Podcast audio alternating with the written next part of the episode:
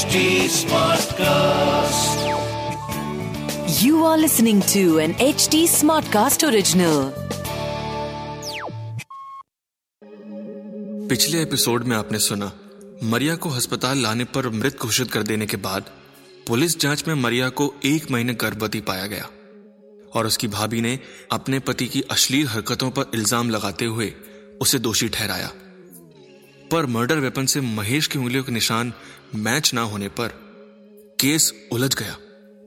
तो कौन है असली कातिल? आगे की कहानी सुनिए इस एपिसोड में।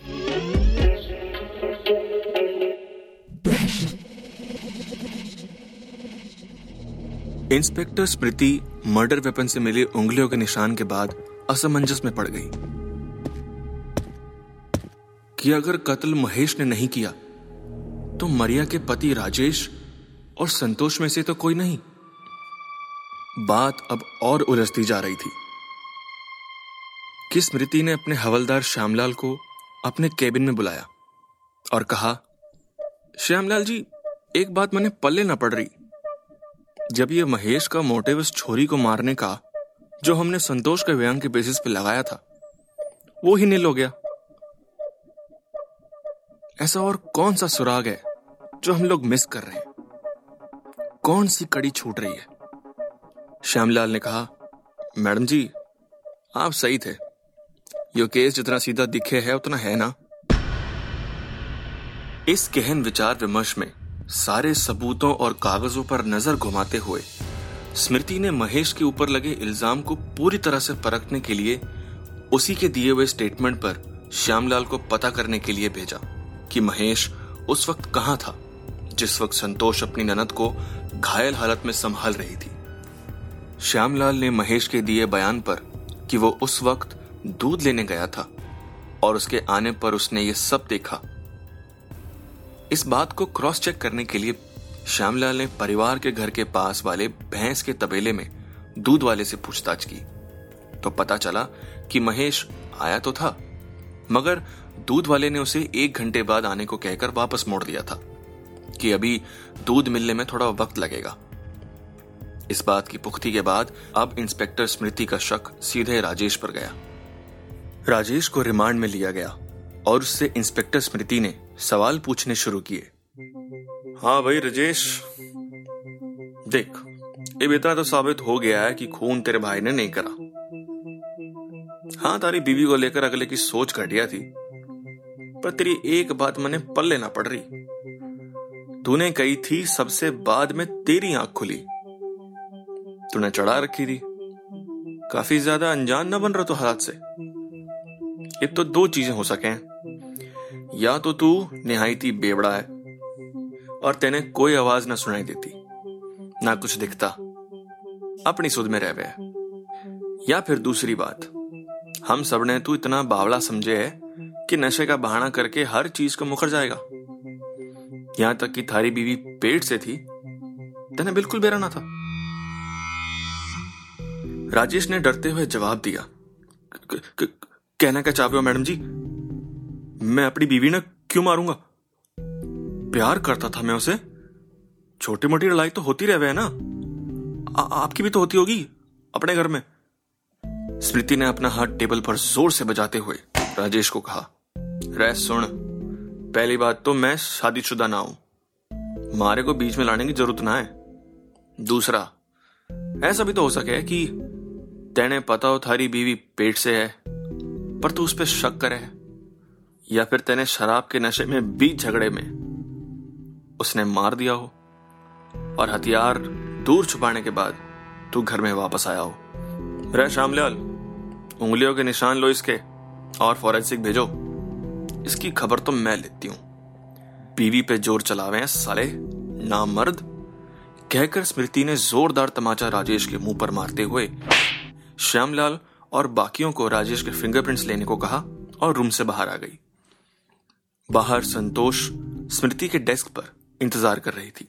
संतोष ने इंस्पेक्टर को आता देख कहना शुरू किया। मैडम जी, मैं कभी नहीं सोच सकती थी कि राजेश ऐसा करेगा। इन दोनों मियाँ बीवी में तो बड़ा प्रेम था। बड़े चाव से लाया था राजू ब्याह के इसको। झगड़े तो होते रहते थे। कई बार तो मैंने भी देखा हुआ है। पर बाद में सब ठीक हो जाता था। मैंने लगता था मैडम। मैंने ना लगता मैडम, राजेश ऐसा कर सके है। मैं तो अभी भी कहूँ, मेरा पति झूठ बोले है। उसने देखो आप। स्मृति ने संतोष को जवाब दिया। देखो संतोष जी मैंने भी लाग गया था आपके पति के पास मोटे हुआ मर्डर का। पर मर्डर वेपन से उसके उंगलियों के निशान तो ना मिल रहे। अब सबूत को कैसे जुटला सकते हैं? राजेश की रिपोर्ट आ जावे, सब साफ़ हो जाएगा। बहरहाल फोरेंसिक की रिपोर्ट अगले दिन आई। स्मृति ने जो पढ़ा, उसे पढ़कर उसके और श्यामलाल के दिमाग चकरा गए। अंदाज़ा नहीं था कि यह केस इस मोड़ पर भी आएगा। श्यामलाल ने इंस्पेक्टर के आदेश पर जाँच के लिए गाँव के पास आस पड़ोस में जाकर पूछताछ शुरू की और जो छोटी से छोटी बात उनकी कड़ी से कड़ी मिलाने में मदद कर पाए, बटोरने की कोशिश की। चंद घंटों के बाद थाने में राजेश और महेश तो पहले से ही थे। अब संतोष को भी दोबारा बुलाया गया। श्यामलाल संतोष के घर आया और कहा भाभी जी मैडम ने बुलाया है। क्या है कि कातल का पता चल गया है? आप एक आखिरी बार शिनाख्त करने के लिए आ जाइए। आखिर आप भी औरत हैं। औरत का दर्द बखूबी समझती हैं। संतोष श्यामलाल के साथ थाने पहुँची और इंस्पेक्टर को देखकर पूछने लगी। कौन है कातिल मैडम जी? मेरी ननद को किसने मारा? पता चल गया? जी संतोष जी। बड़ा शातिर समझ रहा था कातिल अपने आप को। बहुत चलाकी से केस में झूठ पे झूठ के बीज बो रहा था। और हमको सामने होते हुए भी ना देखो। रे श्यामलाल जी रीना देवी को बुलाओ लेडी कांस्टेबल और अरेस्ट कर लो इस संतोष ने। यह सुनकर संतोष के होश उड़ गए। डरते सहमती आवाज़ में संतोष ने कहा मैडम जी क्या कह रहे हो? मैंने क्या करा? मैंने तो आपको सब कुछ बताया था। मैंने कुछ नहीं करा मैडम जी। मैंने नहीं मारा मरिया को। आ, आप गलत समझ रहे हो। आ, संतोष को पकड़ने के लिए लेडी कांस्टेबल रीना देवी अंदर आई और स्मृति ने आँखों में आँखें डालते हुए संतोष को जवाब दिया।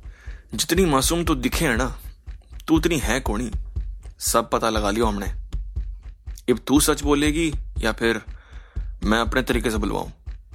और हाँ मैं मर्दों और औरतों में फ़र्क ना करूँ। मुजरिम को मुजरिम की तरह ट्रीट करती हूँ। तेरी खाल के एक एक बाल से सच बुलवाऊँगी। अच्छा होगा कि तो खुद ही बता दे। संतोष को पीछे घसीटते हुए जब लेडी कांस्टेबल ले जाती रही तभी संतोष ने हाथ छुड़ाने की बहुत कोशिश की। और एक बार को पकड़ ढीली होते ही वहाँ रूम में इंस्पेक्टर की रिवॉल्वर उठाकर संतोष ने सभी के ऊपर तानते हुए कहा हाँ हाँ मैंने मारे उस कुतिया ने। मैंने मैंने। ये साली मर्द साथ, इनको जहाँ गोरी मेम दिख जा रहा है, लाट टपकाने लगते हैं। और हम हम औरतें चुपचाप देखती रहे। जब से जब से राजू इसने ब्याह के लाया ना, गाँव पड़ोस में बस इसी के चर्चे। जिसको देखो राजू की बहू, राजू की बहू, यहाँ तक कि हमारी सहेलियाँ हमारे रिश्तेदार सब की ज़ुबान पर एक ही छोरी का नाम, राजू की बहू मरिया। और मैं देखते देखते मेरी कोई इज़्ज़त ना। मैं उस कोरी मेम के आगे अचानक कम कैसे पड़ गई। पड़ी थी उससे। सुंदर, मैं भी हूँ। मैं भी बहू हूँ इस खानदान की। पर सारा टेंशन मरिया कैसे ले सकती है? यहाँ तक कि हमारे पति को भी अपने जाल में फंसा लिया छोरी ने। मैंने मालूम था, मरिया पेट से है। उसने मुझे ही बताया था। और नो भी कहा था कि ये बात अभी किसी और को ना बताऊँ मैं। क्या कह मैं वो वो सरप्राइज़ करना चाहती थी। और एक बार वो माँ बन जाती ना तो घर का चिराग भी उसका, घर भी उसका, और सबका लाड प्यार इज़्ज़त भी उसकी हो जाती। मैंने राजेश और मरिया के बीच बड़ी फूट डालने की कोशिश की, पर राजू ने एक ना सुनी। लड़ते थे, पर सुलह हो जावे करी थी।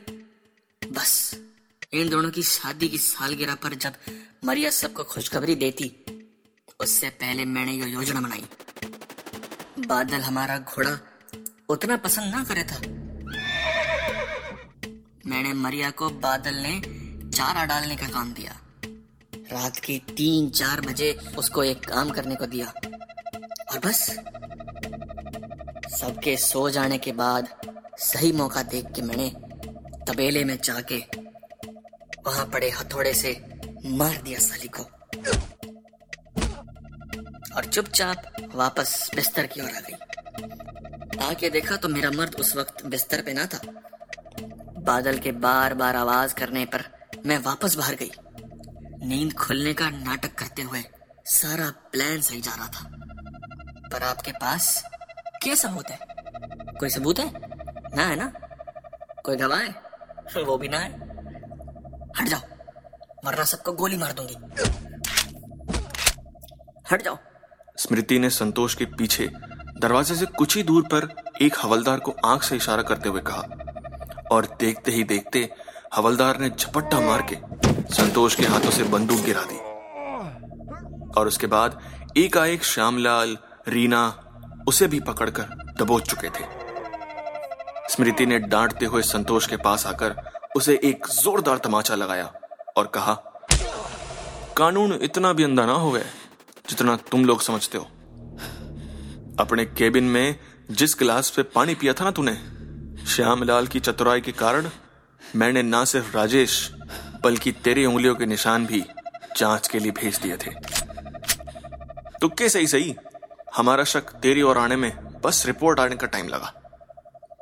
पहले हमें तेरा मोटिव नहीं मिल रहा था कि तू क्यों मारेगी बेचारी को। धीरे धीरे आस पड़ोस की पूछताछ और तेरे स्वभाव का अंदाज़ा लगाने में चंद घंटे लगे मुझे। और आज बस एक शॉट लेना चाहती थी। तुझे झूठ मूठ का गिरफ़्तार करा के सेटअप करके डराना चाहती थी। और तूने एक झटके में सब पटर पटर खुद ही बता दिया। औरत होकर दूसरी औरत से इतनी ईर्षा तेने तो अच्छा इंसान बनने में भी चूक कर दी। ले जाओ इसने। संतोष को गिरफ़्तार कर लिया गया और राजेश और महेश को रिहा कर केस कोर्ट में गया। और कोर्ट ने संतोष को सेक्शन 57 के तहत नवजात और उसकी माँ के खून के दोष में मुजरिम मानते हुए उम्र कैद की सजा सुनाई। इस पॉडकास्ट सीरीज़ को केवल मनोरंजन के लिए बनाया गया है। ये कहानियाँ पूरी तरह से काल्पनिक हैं और इनका किसी भी व्यक्ति विशेष से कोई संबंध नहीं है। इन कहानियों का उद्देश्य किसी भी धर्म, जाति या समुदाय को ठेस पहुंचाना नहीं है। इस कहानी का प्लॉट लिखा है और कहानी को आवाज़ दी है मोक्ष शर्मा ने और साउंड डिज़ाइन किया है संजू इब्राहिम ने।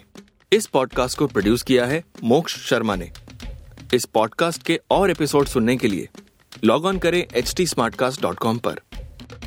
ऐसी और दिल दहला देने वाली कहानियाँ हमारे साथ शेयर करें इंस्टाग्राम यूट्यूब फेसबुक और ट्विटर पर। हमारा हैंडल है at H T This was an HT Smartcast original. HT Smartcast.